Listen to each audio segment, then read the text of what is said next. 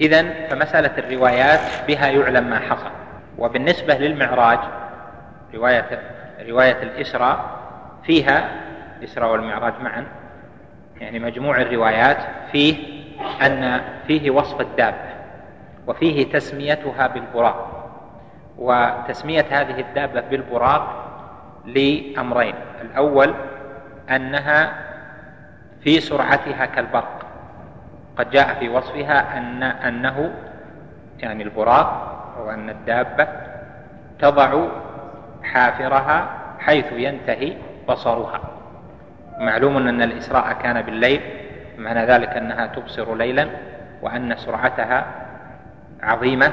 فلذلك كان من أوجه تسميتها بالبراق أن سرعتها كالبرق. الثاني في تسميتها بالبراق أن لها بريقا. ولذلك جاء في وصفها أنها بيضاء. دابة بيضاء بين البغل والحمار. ذلك لأن لها بريقا والبريق يؤخذ من البياض. النبي عليه الصلاة والسلام في الإسراء به مر على أشياء كثيرة حتى وصل إلى بيت المقدس. قال طائفة من أهل العلم ارتبط الإسراء بالمعراج مع أنه لا رابط بينهما من جهة العروج للسماء يمكن أن يكون العروج من السماء من مكة. وارتبط الإسراء بالمعراج وكان الإسراء من مكة إلى بيت المقدس ثم العروج من بيت المقدس لأمور. الأول يعني لحكم فيما استظهروه الحكمة الأولى أن يطلع النبي عليه الصلاة والسلام في مسيره على الأرض على أشياء تكون أقوى لحجته إذا سأله المشركون. ولو عرج به إلى السماء مباشرة فإذا سألوه فلن يكون عنده ما يقوي حجته عليهم في هذا الأمر. لهذا لما رجع سألوه فأخبرهم عن خبر قافلة فلما رجع أهل القافلة سألوهم فقالوا نعم حصل كذا وكذا. الثاني من الحكم أن فيها إظهارا للترابط ما بين مكة وما بين بيت المقدس وأن بيت المقدس كان قبلة وأن مكة كانت قبلة. فلم يتوجه أتباع الأنبياء إلا إلى هذين إلى بيت المقدس وإلى مكة المكرمة يعني إلى الكعبة. التعليل الثالث أن يظهر فضل محمد عليه الصلاة والسلام حيث يلتقي بالأنبياء في بيت المقدس ثم يصلي بهم. قد جاءت روايات مختلفة صحيحة في دخول النبي عليه الصلاة والسلام إلى المسجد الأقصى ففيها أنه دخل فقال له جبريل صلي ركعتين فصلى ركعتين وصلى جبريل ركعتين ثم وجد الأنبياء ووجد صفوفا خلفه فصف معهم ثم قدمه جبريل عليه السلام فصلى بهم. ففي هذا إظهار لفضله عليه الصلاة والسلام ولمكانته ومزيته في الإمامة على سائر الأنبياء عليه الصلاة والسلام. أيضا مما يذكر في الإسراء أنه عليه الصلاة والسلام مر بموسى في قبره. قال كما رواه مسلم في الصحيح مررت ليلة أسري بي بموسى وهو قائم يصلي في قبره عند الكثيب الأحمر. وهذا الحديث رواه مسلم في الصحيح وطائفة من أهل العلم قالوا إن في هذا الحديث شذوذا أو نكارة ولم يقبلوه والأكثرون على قبوله. يعني أن هذا الحديث صحيح. وابن القيم رحمه الله وجماعة ممن يميلون إلى أن فيه مقالا أيضا مما حدث في الإسراء أن أهل العلم اختلفوا في الدابة. هل ربطت أم تركت؟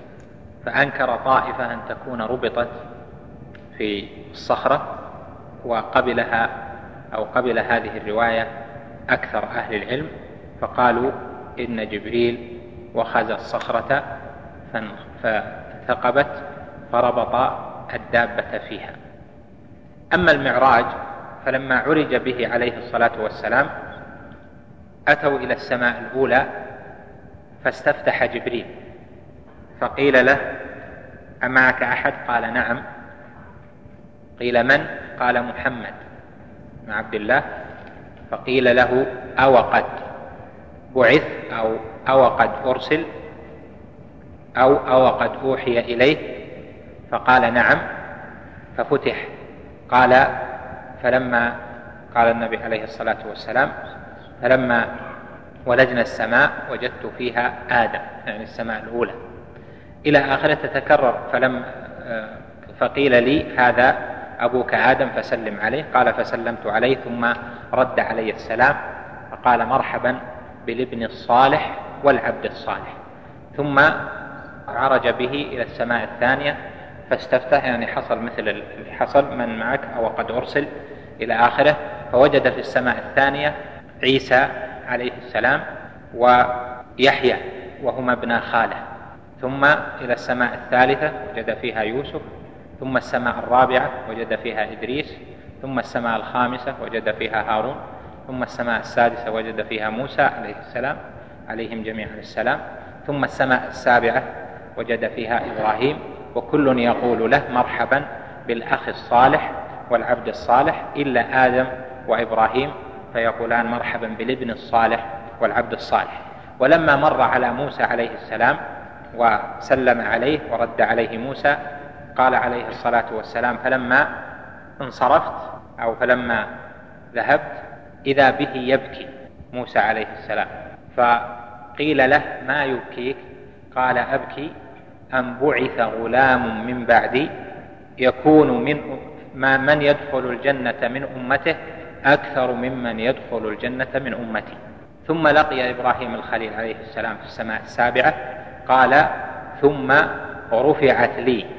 سدرة المنتهى فإذا نبقها مثل قلال هجر وإذا ورقها مثل آذان الفيلة. قال ثم رفع لي نهران باطنان ونهران ظاهران. فسألت فقيل لي النهران الباطنان من الجنة والنهران الظاهران النيل والفرات. ثم أتيت بإناء من خمر وإناء من لبن وإناء من عسل. فشربت الإناء من العسل.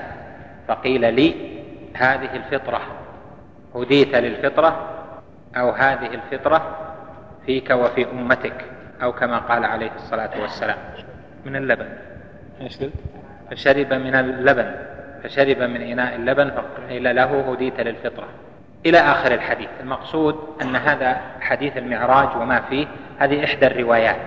والروايات في ذلك كثيرة في اختلاف أماكن الأنبياء واختلاف المقالة واختلاف ما حصل وكذلك في ما حصل في السماء السابعة إذا تبين ذلك فثم كلام هنا على لقي النبي عليه الصلاة والسلام للأنبياء والمرسلين. والعلماء لهم في ذلك قولان. هل لقي أجسادهم مع أرواحهم؟ أم إنه عليه الصلاة والسلام لقي أرواحهم دون أجسادهم. فطائفة من أهل العلم قالوا لقي أرواحا وأجسادا واستدلوا على ذلك بدليلين. الأول أن هذا هو الظاهر من الجمع والثاني يعني من أنهم جمعوا له وأنه كلم آدم وكلم فلان وكلم فلان إلى آخره. والدليل الثاني أن أنه جاء في أحد الروايات قوله وبعثت لي الأنبياء. وبعثة الأنبياء له تدل على أن ذلك خاص في ذلك الموقف الخاص. القول الثاني أن ذلك إنما هو للأرواح دون الأجساد حاشا عيسى عليه السلام فإنه رفع إلى السماء بروحه وجسده. وفي إدريس قولان. إدريس عليه السلام في السماء الرابعة فيه قولان. هل كان رفعه للسماء الرابعة بروحه فقط أم كان بروحه وجسده؟ وفي ذلك خلاف عند المفسرين وعند أهل العلم. مأخوذ أو تجده عند قوله تعالى ورفعناه مكانا عليا. في قصة لا تثبت يعني في قصة لسبب الرفع لا تثبت. والأظهر من القولين عندي أن ذلك كان بالأرواح دون الأجساد خلا عيسى عليه السلام. وذلك أن النبي عليه الصلاة والسلام حين التقى بالأنبياء وصلوا معه عليه الصلاة والسلام إما أن يقال صلوا معه بأجسادهم وقد جمعت أجسادهم له من القبور ثم رجعت إلى القبور وبقيت أرواحهم في السماء. وإما أن يقال هي بالأرواح فقط لأنه لقيهم في السماء. ومعلوم أن الرفع إنما خص به عيسى عليه السلام إلى السماء رفعا حيا. وكونهم يرفعون بأجسادهم وأرواحهم إلى السماء دائما ولا وجود لهم في القبور هذا لا دليل عليه بل يخالف أدلة أن الكثيرة أن الأنبياء في قبورهم إلى قيام الساعة. فمعنى كونهم دفنوا ماتوا ودفنوا أن أجسادهم في الأرض. وهذا هو الأصل. ومن قال بخلافه قال هذا خاص به عليه الصلاة والسلام أنه بعثت له الأنبياء فصلى بهم ولقيهم في السماء.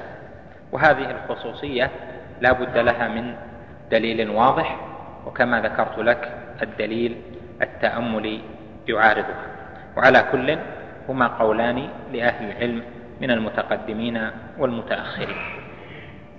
المسألة الخامسة النبي عليه الصلاة والسلام حين رفع إلى ما فوق السماء السابعة ورأى البيت المعمور ورأى سدرة المنتهى رأى أشياء من آيات الله الكبرى. كما قال جل وعلا لقد رأى من آيات ربه الكبرى النبي عليه الصلاة والسلام رأى هذه الأشياء بقلبه ورآها بعينه. كما قال جل وعلا ما كذب الفؤاد ما رأى فصار للفؤاد رؤية وقال ما زاغ البصر وما طغى فصار للبصر رؤية. لهذا نقول رؤية النبي عليه الصلاة والسلام لآيات ربه الكبرى فيما فوق السماء السابعة وفي السماء السابعة وما رأى صار بشيئين بالبصر وبالقلب جميعا. ولا يقال بالبصر وحده ولا يقال بالفؤاد وحده بل رأى بهما جميعا. وهذا يعني أنه قد يكون ثم أشياء رآها ببصره وقلبه جميعا وثم أشياء رآها بفؤاده دون دون بصره. لهذا قال من قال من أهل العلم إن الله جل إن النبي عليه الصلاة والسلام رأى ربه جل وعلا بفؤاده. وهذا يجرنا إلى المسألة المشهورة هل رأى نبينا عليه الصلاة والسلام ربه أم لا؟ في قولين للصحابة منهم من قال رأى ربه ومنهم من قال لم يره كما هو كما هما قولان لعائشة وابن عباس رضي الله عنهم أجمعين. والصحيح من ذلك أن النبي عليه الصلاة والسلام لم يرى ربه وإنما سمع لم يرى ربه وإنما سمع كلامه. فأوحى إلى عبده ما أوحى. كما ثبت في الصحيح من حديث أبي ذر أن النبي عليه الصلاة والسلام قال آه، قيل له هل رأيت ربك؟ قال نور أن أراه. يعني ثم نور وهو الحجاب. حجاب الرب جل وعلا النور. قال ثم نور أن أراه. وفي رواية أخرى قال رأيت نورا. يعني نور الحجاب. إذا فالصحيح أن النبي عليه الصلاة والسلام حصلت له أنواع رؤية منها رؤية أشياء بالبصر ورؤية أشياء بالقلب بالفؤاد ورؤية أشياء بهما جميعا وأما الله جل جلاله فلم يره وإنما سمع كلامه عليه الصلاة والسلام. المسألة السادسة أنه من المشهور المعروف في قصة الإسراء والمعراج تراجع أو المراجعة التي حصلت بين النبي عليه الصلاة والسلام وموسى في فرض الصلاة. فإن الله جل وعلا فرض الصلاة المفروضة على هذه الأمة خمسين صلاة. ثم رجع رجع جبريل مع النبي عليه الصلاة والسلام. ثم لما لقي النبي عليه الصلاة والسلام موسى قال سأله فقال فرض علي خمسين صلاة. فقال إنها لكثيرة. وقد عالجت من أمر أمتي ما علمت أنهم لن يطيقوا أن أمتك لن تطيق ذلك. فارجع فاسأل ربك التخفيف. قال عليه الصلاة والسلام فاستأذنت جبريل فأذن لي فسألت ربي التخفيف. هنا وقع اختلاف في الروايات. هل صار التخفيف خمسا خمسا أم كان التخفيف عشرا عشرا؟ حتى وصلت إلى خمس في آخرها. والصواب والأصح أن التخفيف وقع عشرا عشرا. يعني ثم خفف عنه عشرا فصارت عشرين ثم خفف عنه عشرا فصارت عشرة ثم خفف عنه خمس. ثم لما رجع إلى موسى قال إنها كثيرة إن أمتك لن تطيق ذلك. فقد عالجت من أمر أمتي ما عالجت أو كما قال فقال نبينا عليه الصلاة والسلام لقد استحييت من ربي. قال فسمعت من يقول لقد أمضيت فريضتي وخففت عن عبادي. هذه بعض المسائل المشهورة في مسألة المعراج الإسراء والمعراج ولا ندري هل غطيت أم لا. نرجع إلى ألفاظ المؤلف. قال والمعراج حق وقد أسري بالنبي عليه الصلاة والسلام وعرج بشخصه في اليقظة. في اليقظة يعني ليس في المنام وعرج بشخصه يعني بجسده يعني مع روح فنفهم من قوله عرج بشخصه أنه عروج بالروح والجسد معا. وقوله في اليقظة أنها ليست في المنام. وقوله وقد أسري وعرج نفهم منه أنهما متلازمان كما قررت لك سالفا قال إلى السماء والمقصود بالسماء جنس. السماء هي السماوات ثم إلى حيث شاء الله من العلا يعني مما فوق السماء السابعة. وأكرمه الله بما شاء يعني من تكليمه ومن أنه رأى عليه الصلاة والسلام أشياء لم يرها غيره عليه الصلاة والسلام وما حباه الله جل وعلا به. قال وأوحى إليه ما أوحى من في شأن الصلاة وفي غيره ما كذب الفؤاد ما رأى. ما كذب الفؤاد ما رأى هذه قد تفهم على أنه رأى ربه بفؤاده يعني من حيث صياغة المؤلف. وقد يفهم أنه أراد الاستشهاد بالآية ما كذب الفؤاد ما رأى يعني ما رآه في أثناء الوحي من الأنوار والآيات العظام قال فصلى الله عليه وسلم في الآخرة والأولى. صلى الله عليه الصلاة هنا للنبي على النبي عليه الصلاة والسلام من الله جل جلاله معناها الثناء عليه عليه الصلاة والسلام. فالصلاة لها استعمالات. فإذا كانت الصلاة من الله جل وعلا على عبده على الأنبياء والمرسلين على المؤمنين هو الذي يصلي عليكم وملائكته تكون الصلاة من الله جل وعلا بمعنى الثناء. يعني يثني على نبيه في الملأ الأعلى. اللهم صل على محمد يعني اللهم أثني على محمد في الملأ الأعلى بما هو أهله عليه الصلاة والسلام.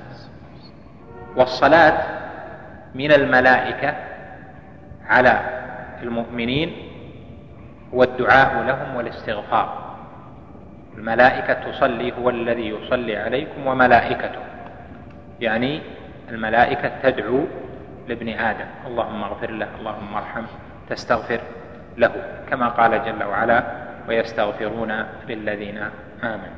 الصلاة من العبد للعبد. اللهم صل على فلان يعني اللهم أثني على فلان. صليت عليك أو لك يعني دعوت. لك. لهذا قال جل وعلا خذ من أموالهم صدقة تطهرهم وتزكيهم بها وصل عليهم. إن صلاتك سكن لهم. إذا تبين ذلك فالصلاة من الله جل وعلا مختصة بالأنبياء والمرسلين. يعني لا يقال على وجه الانفراد اللهم صل على فلان إلا أن يكون نبيا رسولا. ورسولا. يعني أن يكون نبيا أو رسولا. أحسن من الواو. نبيا أو رسولا. فالصلاة على الأنبياء والمرسلين. أما غيرهم فلا يصلى عليه على وجه الانفراد. وقد يصلى عليه على وجه التبع. اللهم صل على محمد وآل محمد. اللهم صل على محمد وآله وصحبه. صلى الله عليه وعلى آله وصحبه. هذا يجوز من جهة التبع. أما من جهة الاستقلال فلا فلا يقال صلى الله على آل محمد فقط صلى الله على الصحابة فقط. وقد يجوز على المفرد إذا لم يكن شعارا مرة مرتين تارة تارتين ونحو ذلك ولا يكون شعارا. كما قال عليه الصلاة والسلام لما جاءه آه لما جاءه ابن أبي أوفى بالصدقة قال اللهم صل على آل أبي أوفى. هذا دعاء لهم. هذا يكون على وجه الانفراد ولا يكون شعارا. فإذا ما يكون شعار أن نصلي على علي رضي الله عنه كل ما ذكر علي رضي الله عنه قلنا عليه السلام أو بعض الآل نقول عليهم الصلاة والسلام أو نحو ذلك فهذا مخالف للهدي هدي الصحابة رضوان الله عليهم. تجوز الصلاة على المفرد بشرطين. ذكرتهما لك الأول ألا تكون دائما تكون أحيانا. والثاني ألا تكون شعارا على شخص أو على مجموعة يعني الآئمة صلى الله على الآئمة. هذه كلها من شعارات أهل البدع. هذا ما يتعلق بهذه الجمل ونؤجل الكلام على الحوض في المرة القادمة إن شاء الله تعالى. أسأل الله جل وعلا أن يبلغنا وإياكم رمضان وأن يجعلنا فيه من عباده الصالحين المقبولين وأن يعيننا فيه على التلاوة والعبادة وأن يجعلنا مخلصين صادقين في أقوالنا وأعمالنا وأن لا يكلنا لأنفسنا طرفة عين. اللهم كن لنا ولا تكن علينا. اللهم قونا على ما تحب وترضى. إنك جواد كريم. وصلى الله وسلم وبارك على نبينا محمد. ما صحة الرواية التي فيها أن شق صدره كان وهو مسترضع في بني سعد؟ جواب أن هذا صحيح. النبي عليه الصلاة والسلام شق صدره عدة مرات. لكل مرة ما يناسبه ثلاث مرات لكل مرة بما يناسبها. من العجيب ما رواه الإمام أحمد من حديث أنس أنه عليه الصلاة والسلام كان يرى المخيط في صدره من أثر الشق. مخيط في صدره من أثر شق صدره عليه الصلاة والسلام. هل كان المعراج بالبراق؟ لا. البراق دابة ركب عليها ما بين مكة إلى بيت المقدس فقط. أما المعراج فبالمعراج. يعني يكون السؤال بهالشكل معناه أن الدرس ما فهم. كيف نوفق بين رواية أن إبراهيم كان في السماء السابعة وموسى في السادسة وفي فرض الصلاة كان أول من قابل موسى؟ لا ونزل فلما بلغ موسى راجعه موسى. يعني سأله موسى. لا يعني أنه كان في السابعة. هل الكلام من الله جل وعلا يصل مباشرة؟ أم هو وحي؟ الكلام من الله جل وعلا كلام الله جل وعلا ثلاثة أنواع كما قال سبحانه في آخر سورة الشورى وما كان لبشر أن يكلمه الله إلا وحيا أو من وراء حجاب أو يرسل رسولا فيوحي بإذنه ما يشاء. قال وما كان لبشر أن يكلمه الله إلا وحيا هذا واحد. أو من وراء حجاب الوحي الأول هذا يدخل فيه النفث في الروع ويدخل فيه الإلهام يدخل فيه المنام ويدخل فيه أشياء كثيرة أو من وراء حجاب وهو ما كلم به موسى عليه السلام وما كلم به النبي محمد عليه الصلاة والسلام فكان من وراء حجاب. أو يرسل رسولا فيوحي بإذنه ما يشاء إنه علي حكيم. سبحانه نعم. والله ما شفت فيها مؤلف. أنا ربما الأخوة أكثر نظر في الكتب المعاصرة مني ما شفت فيها مؤلف جيد يعني إنما هي مجموعة متفرقة ما بين كتب التفسير وكتب الحديث وكتب العقائد. حتى الذين كتبوا في العقائد تارة يريدون الإسراء والمعراج في أمور الغيبيات يعني يجعلونه مع الحوض والكوثر والصراط والميزان مثل الشفاعة مثل ما فعل الطحاوي. وتارة يذكرونها بعد النبوات لأنها من دلائل النبوة. ما معنى النهران في الجنة النيل والفرات وهل هو هذا نؤمن به؟ والله جل وعلا أعلم بحقيقته. نؤمن بما جاء في الحديث والله جل وعلا أعلم بحقيقته. نهران باطنان ونهران ظاهران. أسألك بحق تلاوتي للقرآن أن تجيب دعوتي؟ هذا تركه أحسن لأن فيه اعتداء. حق التلاوة له جهتان جهة الإثابة عليها هذا فعل الله جل وعلا. وحق تلاوته القرآن يعني مكانة التلاوة وعظمة التلاوة إلى آخره وهذه قد تكون سؤالا بأمر أجنبي. فلذلك الدعاء بهذا آه، يترك لأنه لا يخلو من اعتداء لعدم وروده. هل التكليم مختص بالأنبياء فقط أو يدخل فيه غيره؟ كيف؟ أي تكليم؟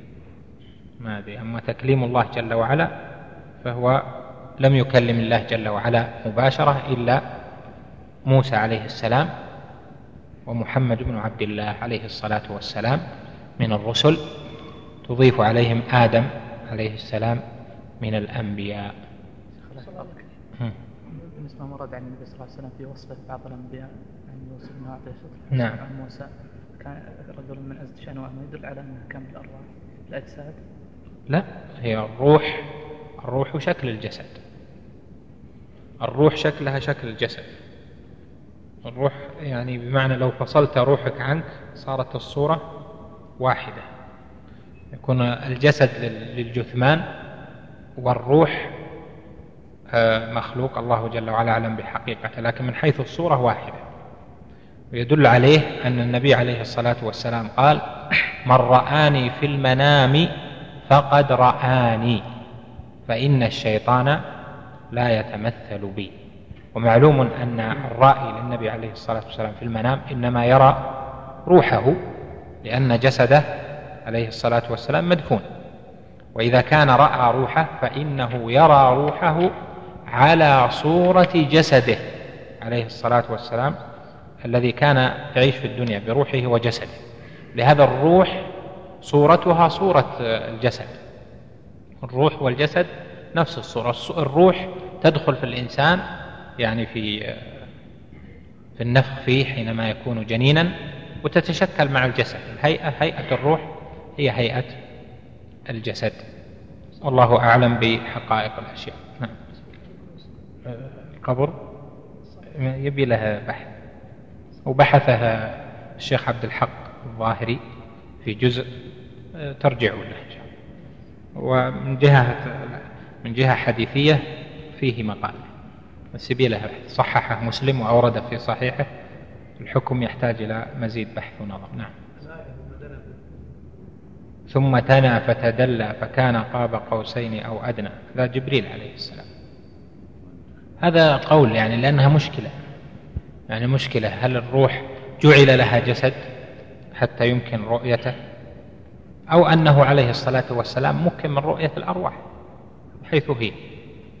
تم الخلاف اللي أنا ذكرت لك ومن قال الجسد والروح جميعا يرد عليه إشكالات يرد عليه إشكالات أكثر من آه، ورود الإشكالات على الروح فقط.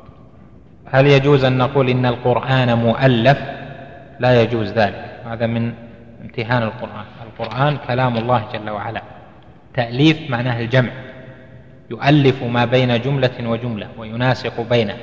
ألفه يعني يعني جمعه ونسق بينه بين جمله ومباحثه وإلى آخره.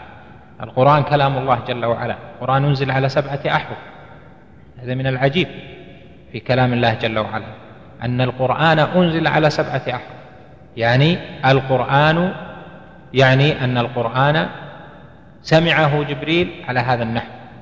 سبعة أحرف. فنزل. هذا آه، مما يدل على عظم كلام الرب جل جلاله. هل صحيح أن أول كتاب ألف هو الموطأ؟ يعني أول كتاب جمع الحديث مبوبا هو الموطأ. نعم.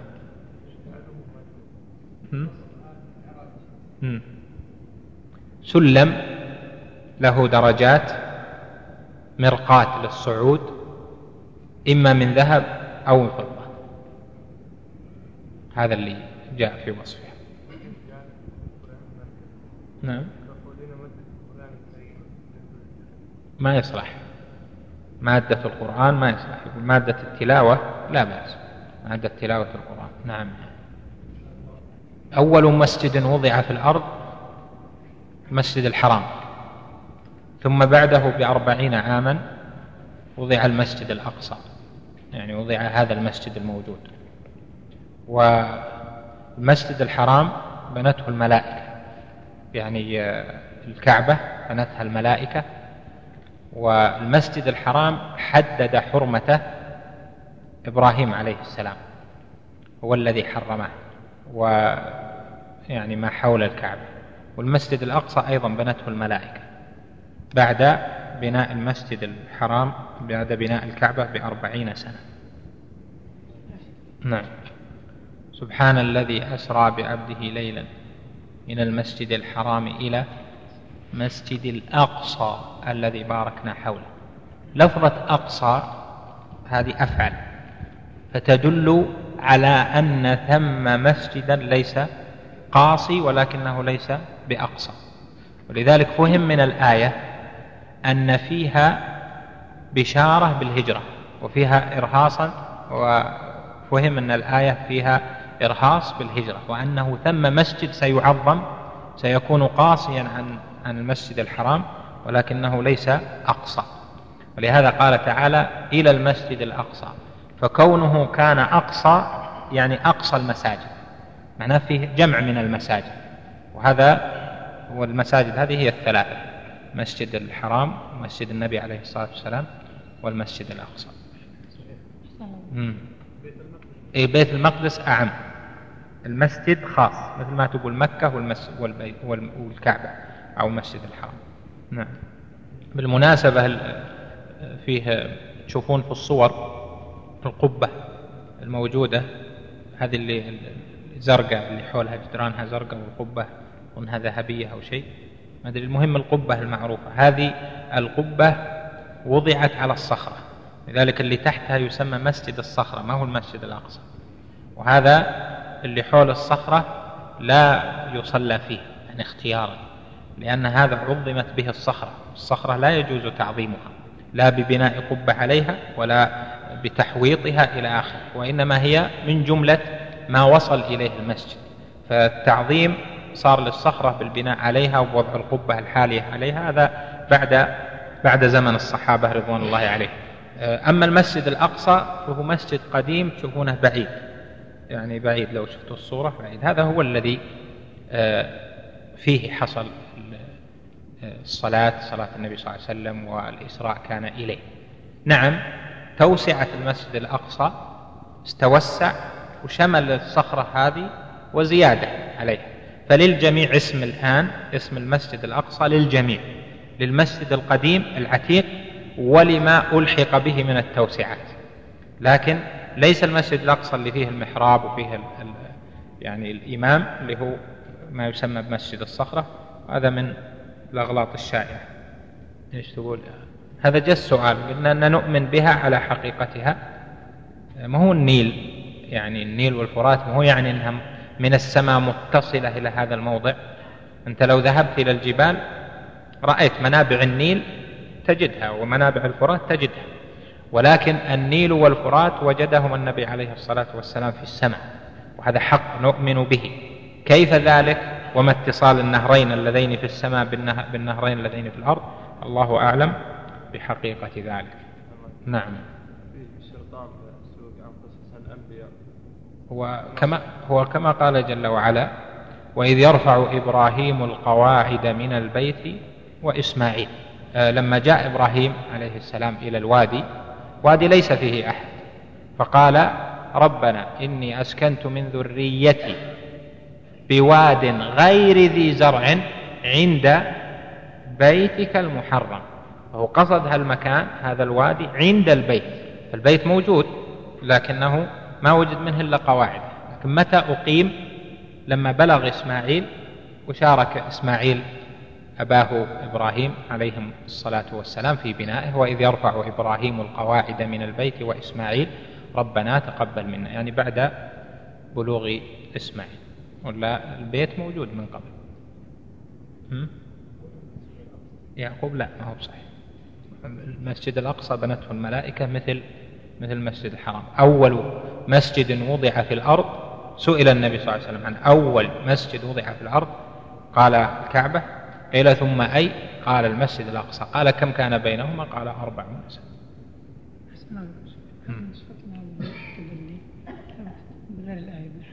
هذا التدلي اللي في الآية ليس لله جل وعلا.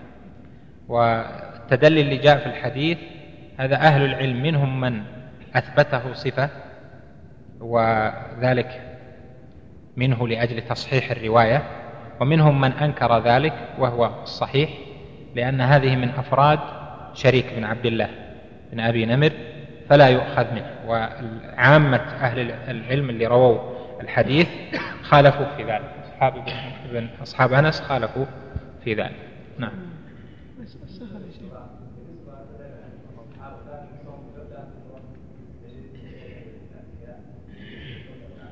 إيه.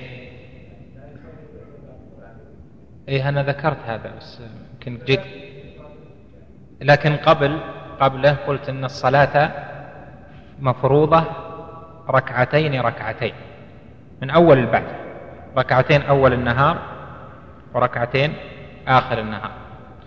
وأقم الصلاة طرفي النهار وزلفا من الليل. إن الحسنات يذهبن السيئات. فالصلاة كانت ركعتين وركعتين مثل ما قالت عائشة رضي الله عنها فرضت الصلاة أول ما فرضت ركعتين ركعتين فأقرت صلاة السفر وزيد في صلاة الحضر فلما صلى بهم عليه الصلاة والسلام صلى بهم ركعتين كانت صلاة الأنبياء ركعتين. وأما الصفة هذه فرضت الصلوات الخمس في المعراج يعني ليلة العروج ثم من غد جاء جبريل للنبي عليه الصلاة والسلام فعلمها الصلاة. علمه مواقيتها وعلمه صفاتها بالنسبة للقصة أم صحيح؟ هذا في القرآن. هذا إيه هذا في القرآن. فلما أسلم وتله للجبين وناديناه أي يا إبراهيم؟ قد صدقت الرؤيا. قال يا بني إني أرى في المنام أني أذبحك فانظر ماذا ترى. قال يا أبت افعل ما تؤمر ستجدني إن شاء الله من الصابرين. فالذبيح إسماعيل عليه السلام يعني الذي أراد إبراهيم أن يذبحه ولده إسماعيل وليس إسحاق. أنا ابن الذبيحين يعني أبي وإسماعيل عليه السلام. نعم؟ نعم. على إيش؟ لا مثل ما قلت لك يعني أنت روحك تفصلها هي شبهك يعني ما تختلف. الله أعلم. الله أعلم. ما أدري. الصخرة لها مكانة شرعية معينة لا لا لا. الصخرة لا يجوز. يعني بناء القبة عليها حرام والتعلق بها حرام. والصخرة ليس لها مكان مثل غيرها من الأمكنة سبب نعم. سبب شهرتها شهرتها أنها ربط بها البراق. يعني هي قريبة من المسجد الأقصى. فربط البراق ومشى النبي عليه الصلاة والسلام ودخل المسجد. هذا هو لأجل أنه ربط البراق ويقولون وهذا ما رأيته في في رواية ثابتة يحتاج إلى إلى تأمل أنه عرج به منها يعني صعد عليها ومنها طلع. لكن هذه أنا ما أعرفها في رواية ثابتة. اللي يشوفون الصخرة ما أدري أحد يعرف. يقولون فيها مغارة وفيها مدري إيش يقولون من هنا خرج. يعني لهم فيها تعلقات آه، أهل العلم آه، أئمة السنة نبهوا أن هذه كلها التعلقات بالصخرة. وبناء القبة عليها وإلى آخره كل هذا حرام. ومن التعلقات البدعية ومن وسائل الشرك. وفقكم الله جميعا وصلى الله وسلم على نبينا بسم الله الرحمن الرحيم. الحمد لله حق الحمد وأوفاه وأشهد أن لا إله إلا الله وحده لا شريك له. وأشهد أن محمدا عبده ورسوله صلى الله عليه وعلى آله وصحبه. وسلم اللهم تسليما مزيدا. أما بعد فأسأل الله جل وعلا أن يجمع لي, بين لي ولكم بين العلم والعمل والتوفيق للعمل الصالح وقبول العمل. وأسأله سبحانه أن يمن علينا بما من به على العلماء العاملين من التوفيق للصالحات وتيسير سبل العلم على طلابه وأن يسددنا في أقوالنا وأعمالنا. إنه كريم جواد قريب من الداعي إذا دعا. وبين يدي الدرس فيما يأتي بقية الإخوة نجيب على بعض الأسئلة التي وردت كالعادة.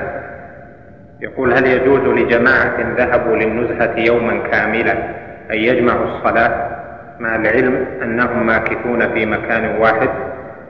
الجواب أن جمع الصلاة في مثل هذه الحال لا بأس به لمن جاز له القصر وقصر الصلاة للمسافر إذا ضرب في الأرض والأصل فيه قول الله جل وعلا وإذا ضربتم في الأرض فليس عليكم جناح أن تقصروا من الصلاة.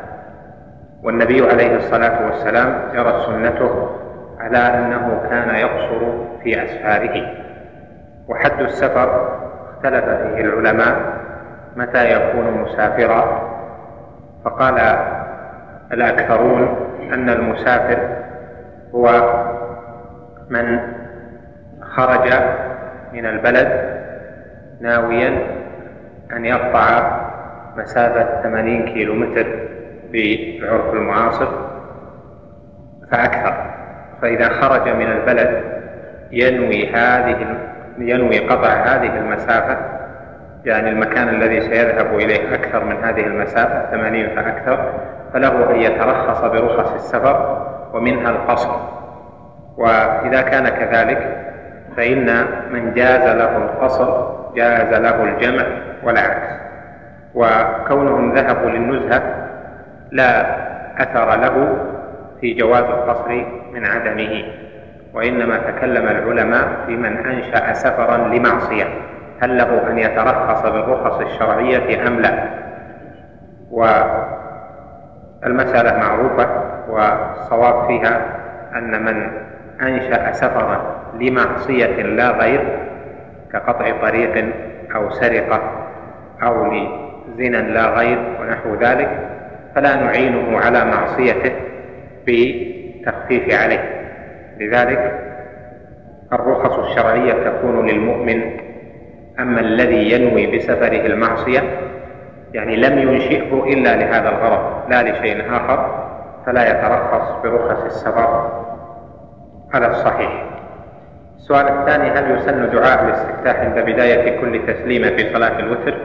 والجواب أيضا المسألة فيها أقوال لأهل العلم أو فيها قولان لأهل العلم والأظهر أنه يستفتح استفتاحا واحدا في أول صلاته كما كان يفعل النبي عليه الصلاة والسلام. يقول أكملنا سنة منذ بداية الدروس وتم شرح ثلث الكتاب تقريبا وهذا يعني أنه بقي سنتان والعمر قصير فنرجو منكم النظر في ذلك. شرح الشرح الذي نشرحه للطحاوية الآن شرح متوسط ليس بالطويل ولا بالقصير لأني أراعي في الشرح حال الذين حضروا قبل ذلك الشروح شروح كتب العقيدة المختلفة من الواسطية وغيرها حتى لكي يستفيد من سبق له الحروف والمباحث القادمة ربما كانت أقصر من المباحث الماضية. قل لقد صدر لكم كتاب بعنوان هذه مفاهيمنا وقد رأيت أن بعض أهل العلم يذكر أن أمور العقيدة لا تطلق عليها مفاهيم لأنها ترجع إلى ما يعتقده المرء مما دل عليه الكتاب والسنة. لا إلى فهوم الناس فما تعليقكم على ذلك؟ إلى آخره الجواب أن كلام بعض أهل العلم فيما ذكر إنما هو في الابتداء يعني من سمى بحوث العقيدة ابتداء فهوما مفهوم القدر في الإسلام مفهوم الشفاعة في الإسلام يعني من قرر العقيدة ابتداء باسم مفهوم. وهذا ظاهر لأن العقيدة مبنية على النصوص وليست ابتداء يطلق عليها مفهوم أو نحو ذلك. وقد يقال إن المسألة إذا اختلف فيها أهل القبلة فإنه يقال فهم يعني في غير المسائل قطعية الدلالة يقال فهم أهل السنة والجماعة كذا وفهم السلف الصالح كذا. وهذا ظاهر في تعبير عدد من أهل العلم حيث عبروا عن فهمهم لأصول اعتقاد أهل السنة والجماعة بقولهم فهم والذي يفهمه أهل السنة والجماعة من هذه النصوص كذا. الحالة الثانية وهي في الظاهر لم يردها من ظن السائل أنه أراد بها كتاب هذه مفاهيمنا الحالة الثانية أن تكون في مقابلة الرد. والرد معلوم أنه يقابل فيه الأصل ويكون كمالا إذا كان فيه دفع للمبتدع. وهذا فيه مناسبة بلاغية أيضا لأن الذي رد عليه بقول بكتاب هذه مفاهيمنا سمى كتابه مفاهيم يجب أن تصحح. فالرد يكون باستعمال لفظ استعمله هو لتأكيد قوة الأمر وتثبيته. بقوله هذه مفاهيمنا. وهذا له أصل في اللغة العربية وفي القرآن والسنة. فإن الله جل وعلا لا يجوز عليه ابتداء أن يوصف بصفات لكن إذا كانت في مقابلة نقص البشر أو مكرهم أو استهزائهم فإنه يوصف مثل المكر ويمكرون ويمكر الله. فلا يطلق ابتداء المكر لكن إذا كان في مقابلة مكر فيقال يمكر الله بمن مكر أو الاستهزاء يستهزئون الله يستهزئ بهم أو المخادعة ونحو ذلك.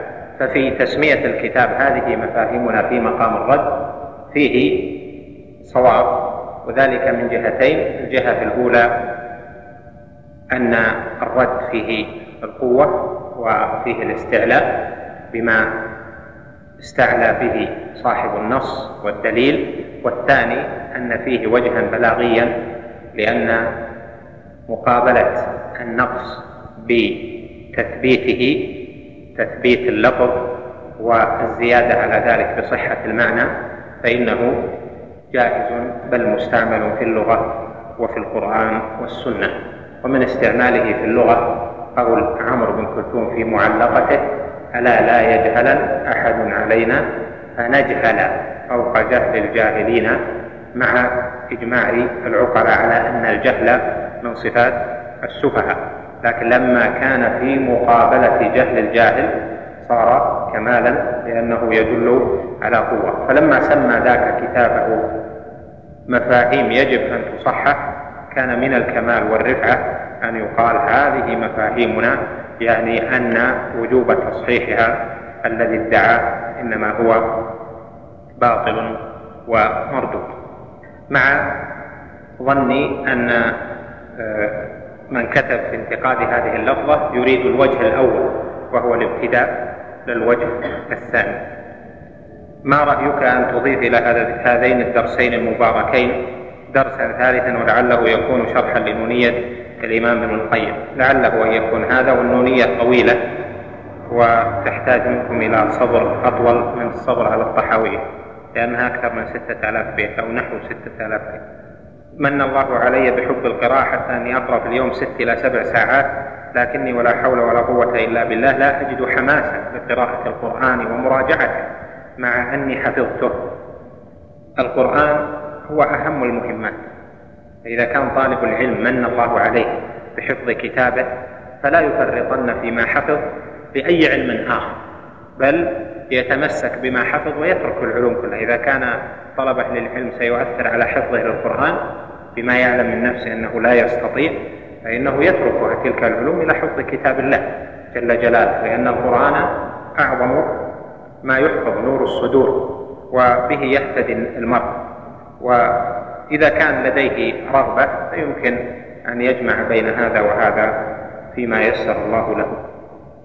يشكل على الناظر حال عائشة رضي الله عنها حيث أنها لا تقضي الصوم إلا في شعبان فيأتي السؤال أنها لا تصوم النوافل المرغب فيها إلى آخره. الجواب أن صيام النوافل ليس فرضا وإنما هو سنة. وعائشة بينت لما تركت صوم النفل وانشغلت بعدم القضاء إلا في شعبان قالت لمكان رسول الله صلى الله عليه وسلم يعني أنها منتقلة عن سنة الصيام إلى ما هو أفضل من ذلك وهو مراعاة حال النبي عليه الصلاة والسلام في خدمته وما يريده وفي قضائه حاجته من أهله. لهذا هي تركت نفل الصيام لكنها منتقلة إلى ما هو أفضل وهو خدمة النبي عليه الصلاة والسلام ومراعاة حاله عليه الصلاة والسلام. نكتفي بهذا القدر ونبدأ في الكتاب. نعم. بسم الله الرحمن الرحيم. الحمد لله رب العالمين والصلاة والسلام على أشرف الأنبياء والمرسلين نبينا محمد وعلى آله وصحبه أجمعين. قال العلامة الطحاوي رحمه الله تعالى والحوض الذي أكرمه الله تعالى به غياثا لأمته حق والشفاعة التي ادخرها لهم حق كما روي في الأخبار والميثاق الذي أخذه الله تعالى من آدم وذريته حق. الحمد لله والصلاة والسلام على رسول الله وعلى آله وصحبه ومن اهتدى بهداه. قال الطحاوي رحمه الله في عقيدته المباركة والحوض الذي أكرمه الله تعالى به غياثا لأمته حق. بعد قوله وصلى الله عليه وسلم في الآخرة والأولى والحوض الذي أكرمه الله تعالى به حق. غياثا لأمته حق. وهذه الجملة مشتملة على تقرير عقيدة أهل السنة والجماعة في مسألة الحوض. فقال إن الحوض حق. ومعنى أن الحوض حق يعني أنه كما أخبر نبينا عليه الصلاة والسلام حق كما أخبر على ظاهر ما ورد فيه في صفته وفيما جاء في الأخبار.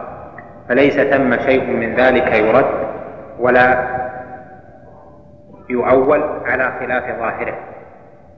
فإنه حق يجب اعتقاد ما دل عليه. الدليل في ذلك والحوض هذا أكرم الله جل وعلا به محمدا عليه الصلاة والسلام. لهذا نقول إن الحوض من المسائل العظيمة التي يبحثها أهل السنة والجماعة في الاعتقاد وبحثهم لها من جهات. الأول يعني سبب بحثهم له في العقائد من جهات. الجهة الأولى أو السبب الأول أن الحوض أمر غيبي والأمور الغيبية الإيمان بها واجب فإن الله سبحانه أثنى على خاصة عباده بقوله ذلك الكتاب لا ريب فيه هدى للمتقين الذين يؤمنون بالغيب فجعل أخص صفاتهم الإيمان بالغيب.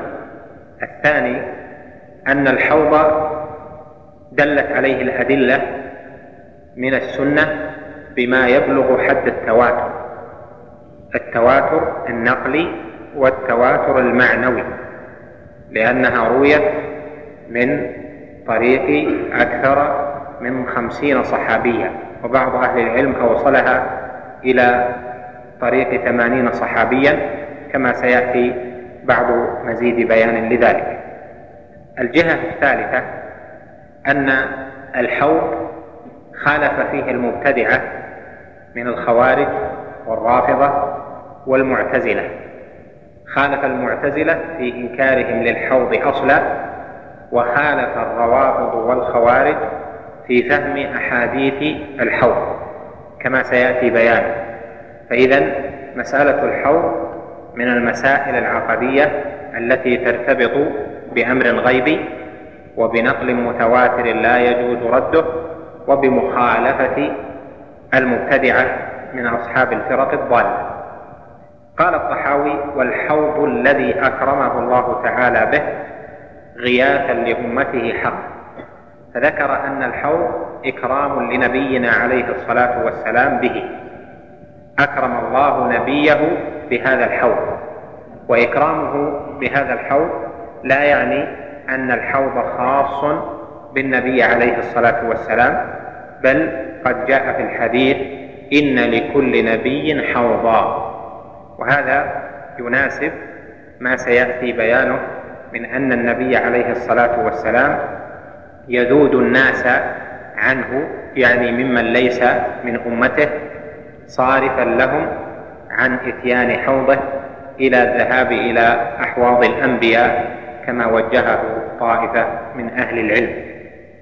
فإذا الحوض إكرام إكرام للنبي عليه الصلاة والسلام وفي إكرامه إكرام لأمته عليه الصلاة والسلام بذلك الحوض.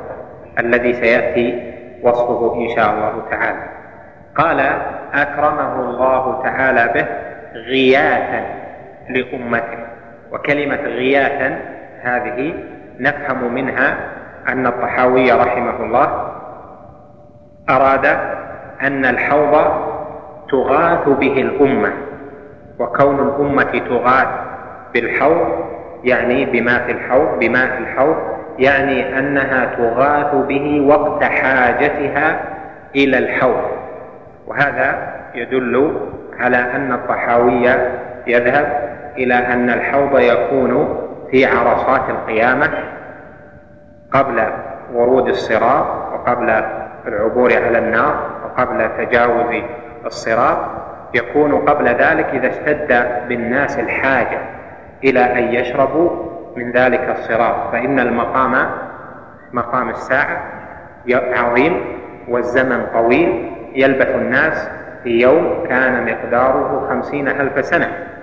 ويشتد عليهم البلاء ويشتد عليهم الكرب. فيكرم الله علي يكرم الله جل وعلا نبيه عليه الصلاة والسلام بالحوض ويكرم أمته بأن يجعله غياثا له فمن شرب منه شربة في ذلك اليوم العصيب لم يظمع بعدها أبدا. فهذا معنى قوله غياثا لأمته. ثم قال حق يعني أنه واقع وحاصل وأنه موجود وأن الإيمان به فرض وأن غير ذلك باطل. إذا تبين ذلك فيما في بيان معنى ما قاله الطحاوي رحمه الله ففي مسألة الحوض مسائل الأولى أن الحوض دل عليه القرآن باحتمال ودلت عليه السنة بقطع. أما القرآن فدليل الحوض فيه قوله تعالى إنا أعطيناك الكوثر فصل لربك وانحر إن شانئك هو الأبتر. وقد ثبت في الصحيح أن النبي عليه الصلاة والسلام فسر الكوثر بأنه حوض أعطاه الله إياه. وهناك عدة تفاسير للكوثر منها أنه نهر في الجنة وأن الحوض وقد جاء أيضا أن الحوض يشقب فيه من الكوثر ميزابان يعني يغذونه بماء الكوثر. وأما من السنة فقد تواترت الأحاديث عن النبي عليه الصلاة والسلام في وجود الحوض وفي صفته. وقد رواها عنه عليه الصلاة والسلام أكثر من خمسين صحابيا ولهذا نقول هي متواترة نقلا ومتواترة تواترا معنويا. فجمعت بين نوعي التواتر.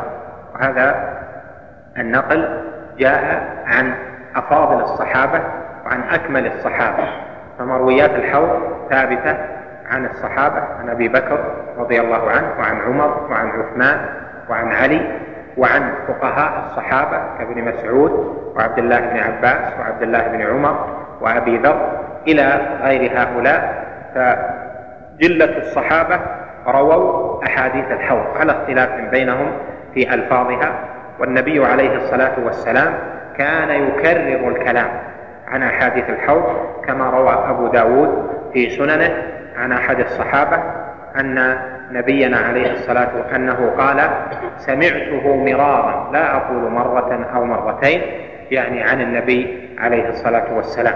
فكان يكرر الأحاديث في الحوض ولذلك حصل فيها بعض الاختلاف كما سيأتي في ما نستقبل.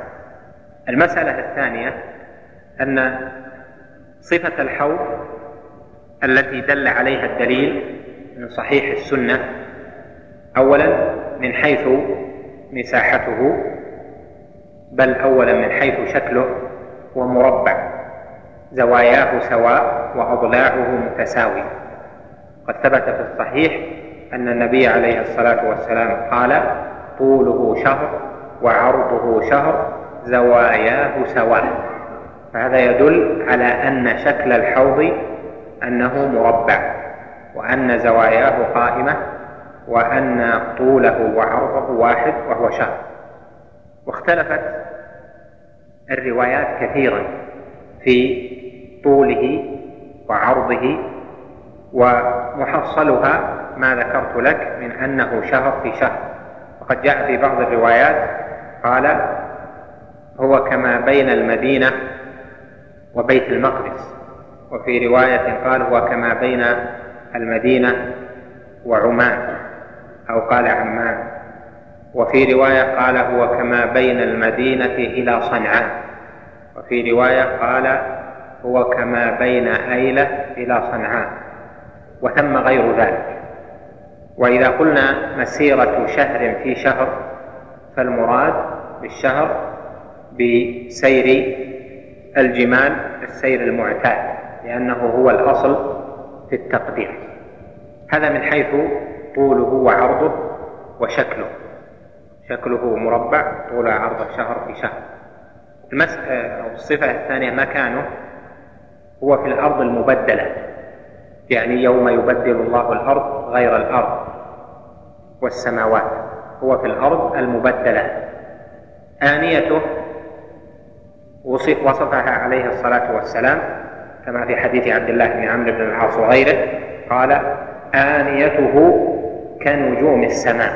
وهذا التشبيه بقوله كنجوم السماء نفهم منه صفتين. الصفة الأولى الكثرة لأن كثرتها كثرة نجوم السماء. وهذا يدل على مزيد راحة وطمأنينة في الشرب منه وتناوله وألا يكون هناك تزاحم على كيزانه أو أن الناس يشربون بأيديهم والصفة الثانية أن كيزانه أو كيسان كيسانه أو آه، أباريقه أو نحو ذلك كنجوم السماء في الإشراق والبهاء والنور. فنجوم السماء فيها صفة الكثرة وفيها صفة النور. والكثرة والنور والبهاء والزينة نبهناكم مرارا على أن طالب العلم لا يؤذي غيره بأن يسد سيارته على سيارة إخوانه. هذا يقول صاحب السيارة الكرسيدة زرق اللون موديل 94 رقم اللوحة كذا. رجاء التوجه إلى أمام المسجد للأهمية. فالنبي صلى الله عليه وسلم يقول لا ضرر ولا ضرار واحد بيطلع وراه موعد ولا وراه مستشفى أو يذهب بأولاده إلى شيء. فتحرصون توقفها بعيد وبعدين تجي. الحمد لله. لا يؤذي أحد أحدا هذا من جهة وصف كيزانه من حيث العدد ومن حيث الشكل. ماؤه من حيث اللون أشد بياضا من اللبن. كما ثبت في الحديث قال حوضي طوله شهر وعرضه شهر ماؤه أشد بياضا من اللبن وأحلى من العسل. نعم من حيث الصفة الماء من حيث اللون أشد بياضا من اللبن. وقد جاء في رواية قال ماؤه أشد بياضا من الورق يعني من الفضة. ورائحة مائه قال رائحته كرائحة المسك. ومصدر مائه من الكوثر النهر الذي في الجنة. قال عليه الصلاة والسلام الكوثر نهر أعطانيه الله في الجنة. وقد جاء في صفة الحوض يشخب منه من الكوثر ميزابان يشخب فيه من الكوثر ميزابان هذه من جملة صفاته. المسألة الثالثة موقعه. اختلف العلماء أين يكون الحوض؟ هل هو قبل الصراط أم بعد الصراط؟ على قولين جمهور أهل العلم على أنه قبل الصراط. وليس بعد الصراط لأن الأحاديث التي فيها صفة الحوض فيها ذكر أن أناسا يذادون عنه ويدفعون ويؤخذ بهم إلى النار.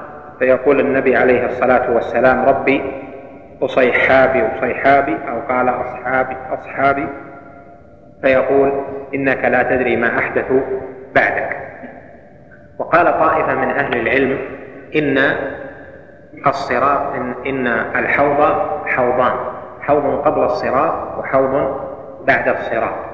فمن لم يشرب منه قبل الصراط بأن أخذ للعذاب من هذه الأمة ثم نجا بعد ذلك فثم صراط فثم حوض آخر بعد الصراط يشرب منه. ولكن الذي تدل عليه الأحاديث بظهور وكثرة أن الحوض يكون قبل الصراط لا بعده. ثم القائلون بأنه قبل الصراط أيضا اختلفوا. هل هو قبل الميزان أم بعد الميزان؟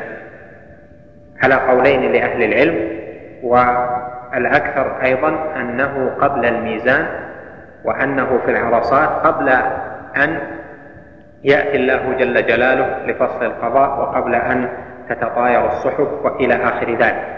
ولشدة طول الناس فإن الله يكرم نبيه عليه الصلاة والسلام بهذا الحوض حتى يشرب منه المؤمنون فلا يظمؤون ولا يقلقون في شدة هول الموقف فإذا نقول الصواب أنه قبل الصراط وأيضا أنه قبل الميزان.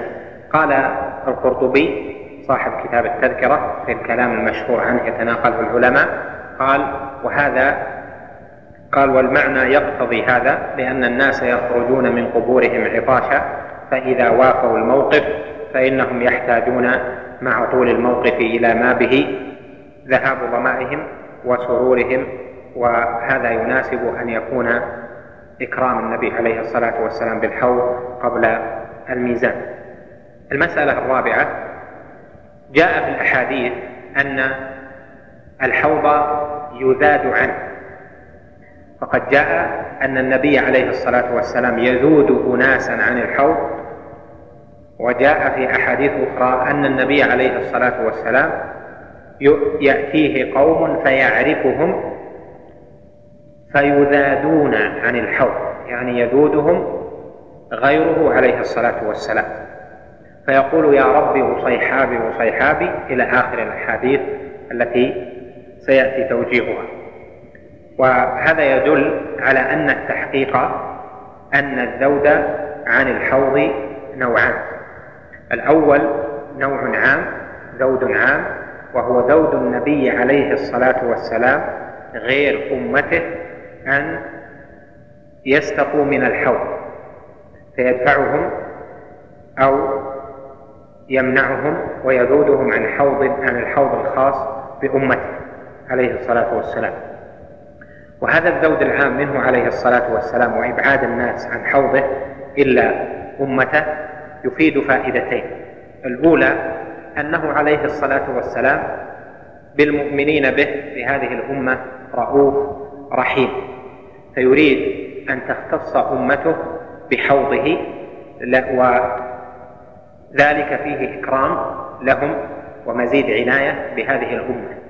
والفائدة الثانية أنه قد جاء كما ذكرنا أن لكل نبي حوضا. والنبي عليه الصلاة والسلام يريد من كل أتباع نبي من من الأنبياء من إخوانه الأنبياء والمرسلين يريد من كل تابع لنبي ومؤمن بنبي أن يذهب إلى النبي ليكون أبلغ في ظهور عظم الرسالة رسالة النبي إلى قومه ورأفة قومه به وإظهار لمن آمن بكل نبي على من لم يؤمن بذلك النبي. وهذا توجيه جيد أفاده عدد من أهل العلم منهم الحافظ بن حجر رحمه الله ومن تبعه. أما الذود الخاص فهذا يذاد عن الحوض طائفة قليلة بالنسبة إلى كثرة من يرده. قد جاء في أحاديث كثيرة عنه عليه الصلاة والسلام متعددة أنه إذا ورد الحوض ورد عليه أناس يعرفهم ويعرفونه ثم يذادون عن الحوض يعني يدفعون بشدة فيقول يا ربي قومي قومي وفي رواية أصحابي وفي رواية لأنس الصحيح أصيحابي أصيحابي. فينادي المنادي إنك لا تدري ما أحدثوا بعدك. في رواية إنهم لم يزالوا مرتدين على أدبارهم مذ تركتهم. فهذا دفع بشدة عن الحوض لطائفة من المرتدين ومن المحدثين. ولهذا اختلف أهل العلم في هؤلاء الذين يدفعون عن الحوض. من هم؟ على أقوال. القول الأول أن الذين يذادون عن الحوض هم الذين ارتدوا من الصحابة بعده عليه الصلاة والسلام كالذين تبعوا مسيلمة كذاب أو سجاح أو تبعوا أو كفروا وارتدوا بعد ذلك وهم قليل. ويدل على قلتهم أنه عليه الصلاة والسلام قال يذاد قوم أو يؤتى كما في رواية أخرى قال فيأتيني قوم فيذادون عن الحوض. وهذا يدل على قلتهم ويدل على ذلك أيضا قوله يا ربي أصيحابي أصيحابي. قد قال أهل العلم إن كلمة قوم وأصيحابي ونحوهما يدل على قلة العدد لا على كثرته. وهذا يناسب هذا القول لأن عدد الذين ارتدوا بعد النبي عليه الصلاة والسلام ممن صحبوه أو حجوا مع حجة الوداع قليل من شرذمة من الأعراب الذين لم يؤمنوا به حق الإيمان. قول الثاني أن الذين يذادون عن الحوض هم المنافقون. والنبي عليه الصلاة والسلام لم يعرف المنافقين جميعا. فقد قال الله جل وعلا له ولو نشاء لأريناكهم فلعرفتهم بسيماهم ولتعرفنهم في لحن القول. فيأتون يوم القيامة وعليهم سيما أهل الإيمان أو أنهم مع المؤمنين فيظنهم عليه الصلاة والسلام من المؤمنين به ظاهرا وباطنا ثم يذادون فيدفعون عن الحوض بشدة ويساقون إلى النار فيقول أصحابي أصحابي باعتبار ما كان عليه ظاهر أمرهم. فيقول إنك لا تدري ما أحدثوا بعدك أو إنهم لم يزالوا مرتدين على أدبارهم مذ تركتهم يعني ظهر نفاقهم واستبان بعد وفاته عليه الصلاة والسلام. القول الثالث أن الذين يذادون هم كل من أحدث بعده عليه الصلاة والسلام حدث فغير في دينه إما بالارتداد عن الإسلام إلى الكفر أو بما هو دون ذلك من المحدثات في البدع المضلة من أنواع البدع المضلة كبدعة الرفض والسبائية والخوارج وأشباه والنصب وأشباه تلك والاعتزال كل هذه من أنواع المحدثات. والنبي عليه الصلاة والسلام قال في وصفه في وصف من يذاد قال فيقال إنك لا تدري ما أحدثوا بعدك. وهذه من جملة أنواع المحدثات. وهذا القول الثالث وأظهر الأقوال لشموله للقولين السابقين. أنا أقول أولا الذين يذادون كما جاء في بعض الأحاديث بعض الذين ارتدوا أو الذين ارتدوا من ممن شارك في الحج حجة الوداع وصحب النبي عليه الصلاة والسلام ولم يؤمن به إيمانا حقيقيا. فهؤلاء يذادون وأيضا يذاد المنافقون وأيضا يذاد كل أصحاب الفرق الضالة كالخوارج والمعتزلة والرافضة وأشباه هؤلاء من الفرق الذين ضلوا وأحدثوا في الدين وابتدعوا في الدين ما لم يأذن به الله. قال بعض أهل العلم ويلحق بذلك أيضا من افترى على الله جل وعلا في دينه يعني كذب في أمر الدين. ويدل على ذلك ما رواه مسلم في صحيحه والإمام أحمد في مسنده ونحو ذلك بألفاظ متقاربة من أن النبي عليه الصلاة والسلام قال سيكون بعد أمراء. فمن صدقهم بكذبهم وأعانهم على ظلمهم فليس مني ولست منه ولن يرد علي الحوض. قال في وصف هؤلاء فمن صدقهم بكذبهم وأعانهم على ظلمهم يعني يكذبون على الدين وهذا يصدقهم على ذلك ويعينهم على الكذب على الدين ويعينهم على الظلم. فهذا محدث ولهذا ألحق بتلك الفئات في قوله عليه الصلاة والسلام فليس مني ولست منه ولن يرد علي الحوض. المسألة الخامسة خالف في الحوض طوائف من أهل البدع. خالف فيه المعتزلة والخوارج والرافضة.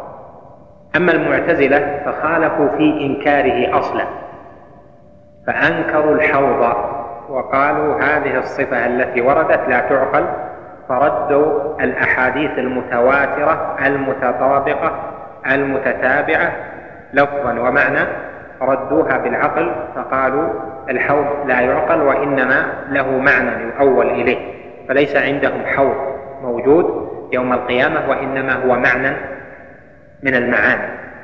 قالوا فكيف يكون الحوض قبل الصراط وبين الناس وبين الجنة جهنم الكبيرة ويكون الحوض يغذى من الجنة والصراط على جهنم؟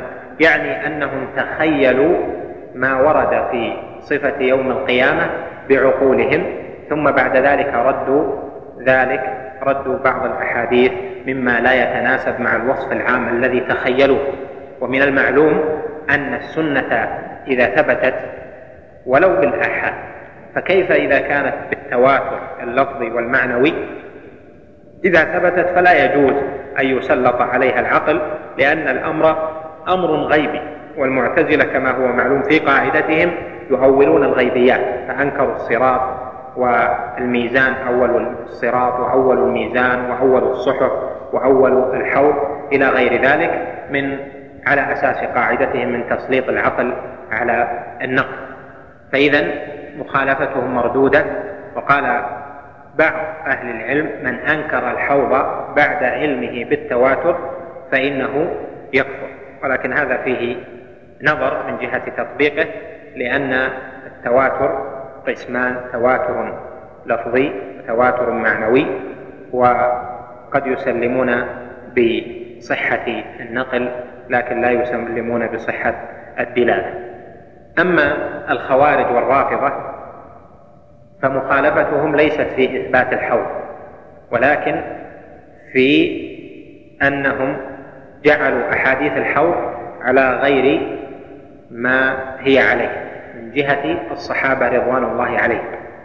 فقالت الخوارج والرافضة إن الذين ارتدوا فلم يردوا على الحوض هم الصحابة وأولئك جمع كبير من الصحابة فيؤمن الخوارج والرافضة بالحوض لكن يقولون هؤلاء الذين ردوا هم الصحابة ويحتجون بأحاديث الحوض على تكثير الصحابة. فيقول الرافضة مثلا إن هؤلاء هم أصحاب النبي عليه الصلاة والسلام فإنه لا لم يسلم أو لم يبقى على الإمام بعده عليه الصلاة والسلام من الصحابة إلا نفر قليل والأكثرون كفروا والعياذ بالله. والجواب عن هذه الفرية أولا أن ألفاظ مختلفة تدل على تقليل العدد. فقال عليه الصلاة والسلام فيذاد قوم عن حوضه هذا في لفظ. والثاني فيذاد أناس عن حوضه. وفي الثالث قال فأقول يا ربي أصحابي. وفي الرابع قال فيقول فأقول يا ربي أصيحابي. فدل ذلك بمقتضى اللغة على أن قوله يذاد قوم يذاد أناس فيقول فأقول يا ربي أصيحابي على أن العدد قليل. كما يقول القائل في اللغة أتاني بنو تميم مثلا إلا قوم منهم لم يأتوا يعني إلا قليل منهم. فإذا أتت الجملة الكثيرة ثم استثني قوم دل على قلة أولئك. كيف؟ وقد جاء الحديث فيه ذكر التقليل بقوله أصيحابي أصيحاب المسألة الدليل الثاني أو الرد الثاني على الرافضة في هذا الباب أن الذين نقلوا أحاديث الحوض عن النبي عليه الصلاة والسلام هم الذين زعمت الرافضة أنهم كفروا وهم جمع كثير أكثر من خمسين صحابيا يقول الرافضة إن هؤلاء كفروا وهم الذين نقلوا أحاديث الحوض. فنقول إن كنتم صدقتم بأن ما نقله هؤلاء من صفة الحوض وأحاديث الحوض أنها صحيحة فكيف تقبلون أحاديث من كفر عندكم؟ وإن كان النقل عندكم إنما هو للتكاثر فكيف ينقل هؤلاء الجلة من الصحابة والعدد الغفير أحاديث فيها تكفيرهم لا شك أن فهم الجمع الغفير بل عامة الصحابة بل كل الصحابة لأحاديث الحوض وكونهم رووها وتناقلوها جميعا جميع الصحابة وجميع التابعين نقلوها وتناقلوها مع ترضيهم عن الخلفاء الأربعة جميعا وعن العشرة المبشرين بالجنة ما يدل دلالة قاطعة على أن هذا الفهم لتلك الأحاديث لم يكن معروفا عند الصحابة ولا التابعين ولا تبع تابعين. وكون فهم في الأحاديث يكون غائبا عن الصحابة جميعا وعن التابعين وعن تبع التابعين ولا يظهر هذا الفهم إلا بعد مئتي سنة يدل على أن هذا الفهم مردود لأنه لم يفهمه أجيال من المسلمين. وإذا كان كذلك فالقاعدة المتفق عليها أن الفهم إذا كان محدثا وغابت القرون المفضلة ولم تفهم هذا الفهم فإن معنى ذلك أن هذا الفهم غير صحيح. وهذا هو الذي يوافق الواقع فإن الذين ارتدوا من أصحاب النبي عليه الصلاة والسلام ممن لم يدخل الإيمان في قلوبهم نفر قليل ممن قاتلوا مع مسيلمة أو كفروا بعد إسلامهم من شذاذ الأعراب وطوائف ممن قال الله فيهم وممن حولكم من الأعراب منافقون ومن أهل المدينة مردوا على النفاق لا تعلمهم نحن نعلم وكلام الرافضة لهم كلام طويل في الاستدلال بأحاديث الحوض على مسألة تكفير الصحابة ليس هذا محل بسطها وبيانها. المسألة السادسة في هذا الأمر العظيم أن الشرب من الحوض له ورود الحوض له أسباب في هذه الدنيا ينبغي بل يجب على الموحد أن يحرص عليها. بل يجب على كل مسلم أن يحرص عليها. أولا أن يكون غير محدث في الدين حدثا. يعني كل ما لم يكن على عهده عليه الصلاة والسلام من أنواع الاعتقاد والعلم فإنه يجب رده. يعني ألا يعتبره حقا. فإذا العقيدة والدين هو الذي كان عليه عليه الصلاة والسلام وأصحابه في عهده. فكل من أتى بشيء جديد فإنه لا يأمن أن يكون داخلا في قوله إنك لا تدري ما أحدث بعدك حتى إن أهل العلم أدخلوا في ذلك كما سمعت كل من أحدث بدعة في الاعتقاد من المرجئة والخوارج والمعتزلة والكلابية والرافضة والسبعية وإلى غيرها من الفرق الغالية والمتوسطة والخفيفة. كل من أحدث حدثا يدخل في ذلك. فلهذا يجب على الموحد وعلى المؤمن أن يحرص تماما على أن يحظى بهذه التكرمة العظيمة وهو ورود حوض النبي عليه الصلاة والسلام الذي من شرب منه شربة لم يظمأ بعدها أبدا وأمن في يوم الفزع أمن في يوم الحزن حيث قال الله جل وعلا لا يحزنهم الفزع الأكبر ومن أسباب عدم الحزن أنه يأمن قبل تطاير الصحف بأن يشرب من حوض النبي عليه الصلاة والسلام. لذلك صار اهتمامه المهتم بالتوحيد وبالعقيدة وبالدين الصحيح لأجل أن يأمن على نفسه وأن يحظى بهذه التكرمة العظيمة يوم القيامة. السبب الثاني أن يخلص قلبه من الغش والغل لخيرة هذه الأمة وهم صحابة رسول الله صلى الله عليه وسلم. فإن النبي عليه الصلاة والسلام معه من أحبه والصحابة معه يوم القيامة كما ثبت أنت مع من أحببت.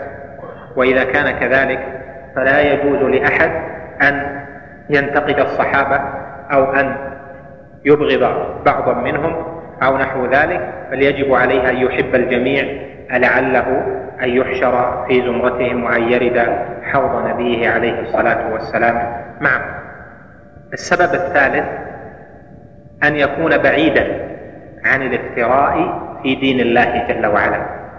كما ذكرت لك من الحديث الصحيح أن النبي عليه عليه الصلاة والسلام ذكر أن من صفة الذين لا يردون عليه الحوض. قال يكون بعدي أمراء فمن صدقهم بكذبهم وأعانهم على ظلمهم فليس مني ولست منه ولن يرد علي الحوض. وهذا الأمر شديد في أن المرأة لا يكذب على دين الله. وأيضا إذا خالط أحدا فلا يصدقه على كذبه. فلا يصدق من يكذب على دين الله. ولهذا المسألة العظيمة هي هذه في أن المرأة يعلم الدين ويعتقد الاعتقاد الصحيح ويعلم الشريعة ولا يعين ولا يعين ولا يعين المرء المسلم من كذب على الدين بل يجب عليه ألا يصدق أحدا بكذبه وألا يعين أحدا على ظلمه بل يسأل الله جل وعلا السلامة والعافية وأكثر ما يورد الناس النار يوم القيامة اللسان. لذلك ينتبه المرء بأنه لا يقول شيئا لا يقول شيئا بأنك لا تقول شيئا يكون كذبا على الدين. لأنك قد تقول لا أدري المرء مسألة سهلة. أو إن استطعت أن تنطق بالحق فهذا يعني في من كذب على دين الله فهذا هذه مرتبة عظمى.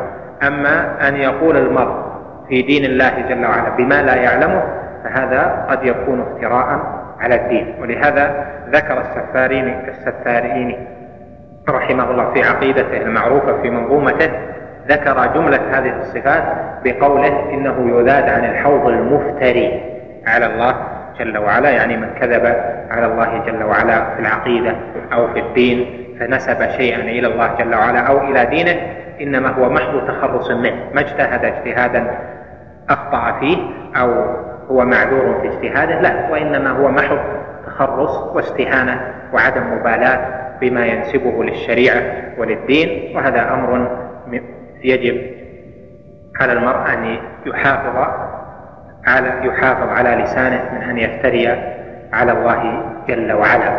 والله سبحانه نهى عن أن يقال عليه ما ليس به ما ليس للمرء به علم فقال وأن تشركوا بالله ما لم ينزل به سلطانا وأن تقولوا على الله ما لا تعلمون. فقرن بين الشرك وبين القول على الله بلا علم. السبب الرابع أخي المستمع الكريم تابع ما تبقى من مادة هذا الشريط على الشريط التالي. مع تحيات تسجيلات الراية الإسلامية بالرياض. هاتف رقم أربعة تسعة واحد واحد تسعة. ثمانية خمسة. والسلام عليكم ورحمة الله وبركاته.